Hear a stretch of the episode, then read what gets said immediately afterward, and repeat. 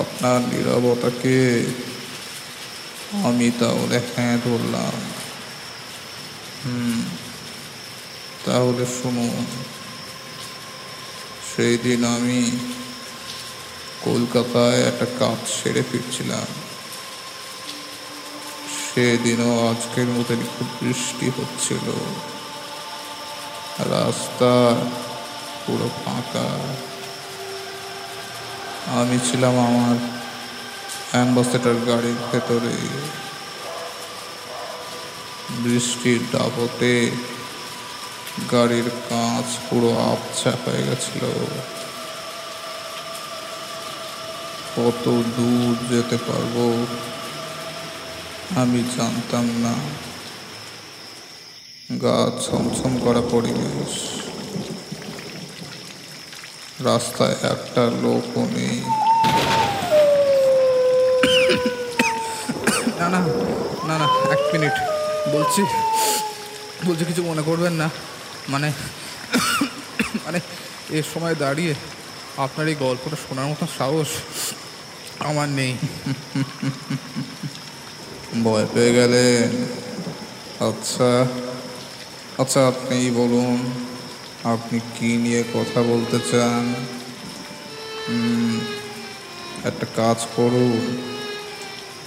আপনি আপনার ব্যাপারে কিছু বলুন না। এই দেখেছেন? আমার নামটা তো আমার নামটা তো আপনাকে বলাই হয়নি। আমার নাম আমার নাম সাহেব সাহেব দাস। আপনি আপনি আমার নাম জানেন? কি করে? সাহেব বাবু। এটা অন্য কোনো ব্যাপার নয়। আসলে আমরা যখন নিচে ছিলাম, আপনার আইডি কার্ডে আমার চোখ পড়েছিল। সেখানেই দেখলাম আপনার নামটা। ও বাবা রক্তমশাই ইগুলোর চোখ।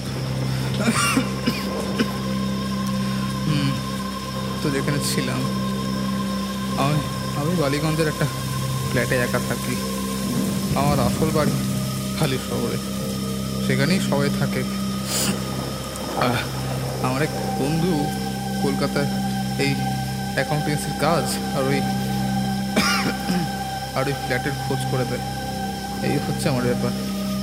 আসলে আসলে জীবনে বলার মতন এমন কিছু হয়নি। তা বলতে পারেন, কিছু করতে পারিনি। রোজ বাড়ি থেকে অফিস অফিস থেকে বাড়ি। বুঝলাম। আচ্ছা বলছি আপনি কি কোনো দিনও আপনার জীবনে নতুন কিছু চেয়েছেন? যদি উত্তর না হয়, তাহলে মনে মনে এখন একবার কিছু চেয়ে দেখুন।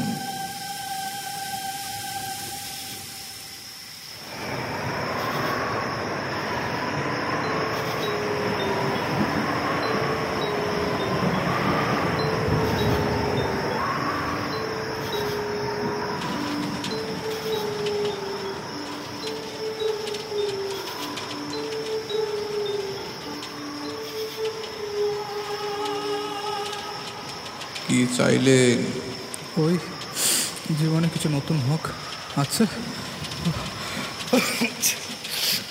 সরি আচ্ছা আপনি আপনার ব্যাপারে কিছু বলুন না। মানে আপনার জীবনটা তো আমার মতন প্যাকেশে নয়। আর আপনাকে দেখেও মনে হয় আপনার জীবনে অনেক কিছু দেখেছেন। সময় অনেকটাই পেরিয়ে যায়। কথায় আছে প্রত্যেকের আসা যাওয়ার সময় নির্ধারিত। সবটাই নাকি ঠিক করা থাকে। আসলে আমারও তাই। কিন্তু প্রশ্নের উত্তর দেওয়া এখনও বাকি ছিল। সাহেবের জীবনে কিছু নতুন হওয়া বাকি ছিল। তাই আমি উত্তরে মন দিই।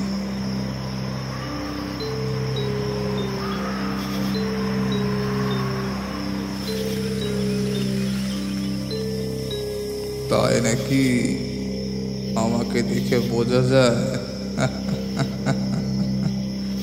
ভালো লাগল শুনে। ঠিকই ধরেছে। জীবনে অনেক কিছুই দেখেছি। এ বাড়ির বয়স একশো হলেও আমি আমি আছি পঁচিশ বছর হলো। আমার আসল বাড়ি ছিল একটু আগে শিয়ালদায় বিশাল বড় বাড়ি ছিল। একদিন হঠাৎ যে কি যেন একজন এসে সে বাড়ির অর্ধেক ভাগ চাইল, তারপর কোর্ট কাচারি বাবা কেসটা হেরে যায়। বাবা আমাকে বাড়ির যে অংশটা লিখে দিয়েছিল সেই অংশটা আমি ছাড়তে বাধ্য হই।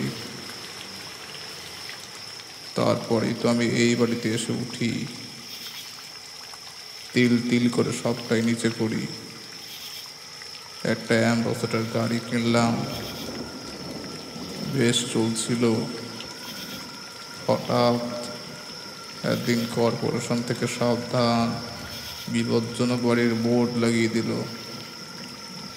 বলল ছয় মাসের মধ্যেই বাড়ি ফাঁকা করতে। এ অনেকেই বাড়ি ছেড়ে দিয়েছে, কিন্তু আমি ছাড়িনি। এই বাড়ির সাথে আমার একটা মায়া লেগে যাচ্ছিল যে, বলছি আপনি কি আপনি কি বাড়িতে একাই থাকতেন?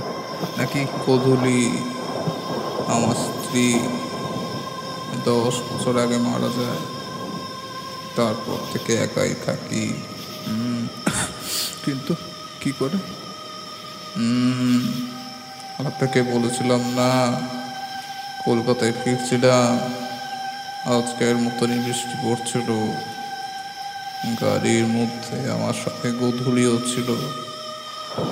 বৃষ্টির ডাকে কিছু দেখা যাচ্ছিল একটা খুব জোরে বাস পড়ে।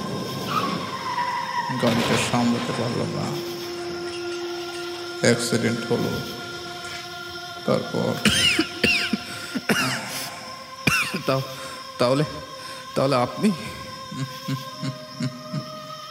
যা মনে হচ্ছে লোডশেডিং হলো।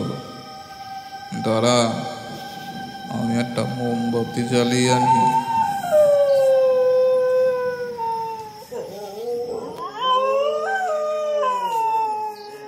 এই নিন ওষুধটা খেয়ে নিন। ও সাহেব বাবু উঠুন উঠুন উঠুন। উঠুন এই ওষুধটা খেয়ে নিন কে কে আপনি কে?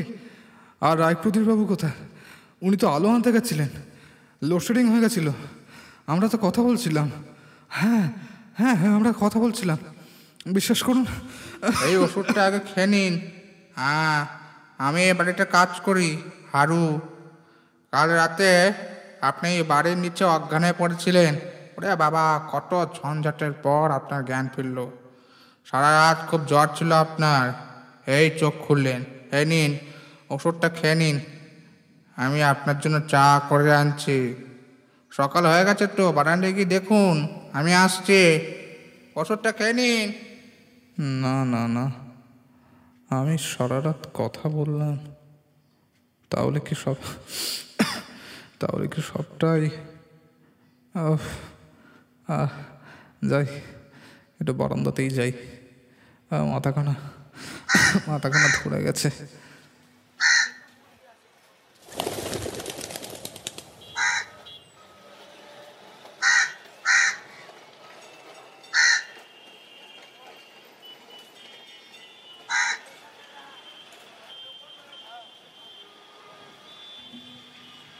ও দাদা এই যে, এই নিচে নিচে।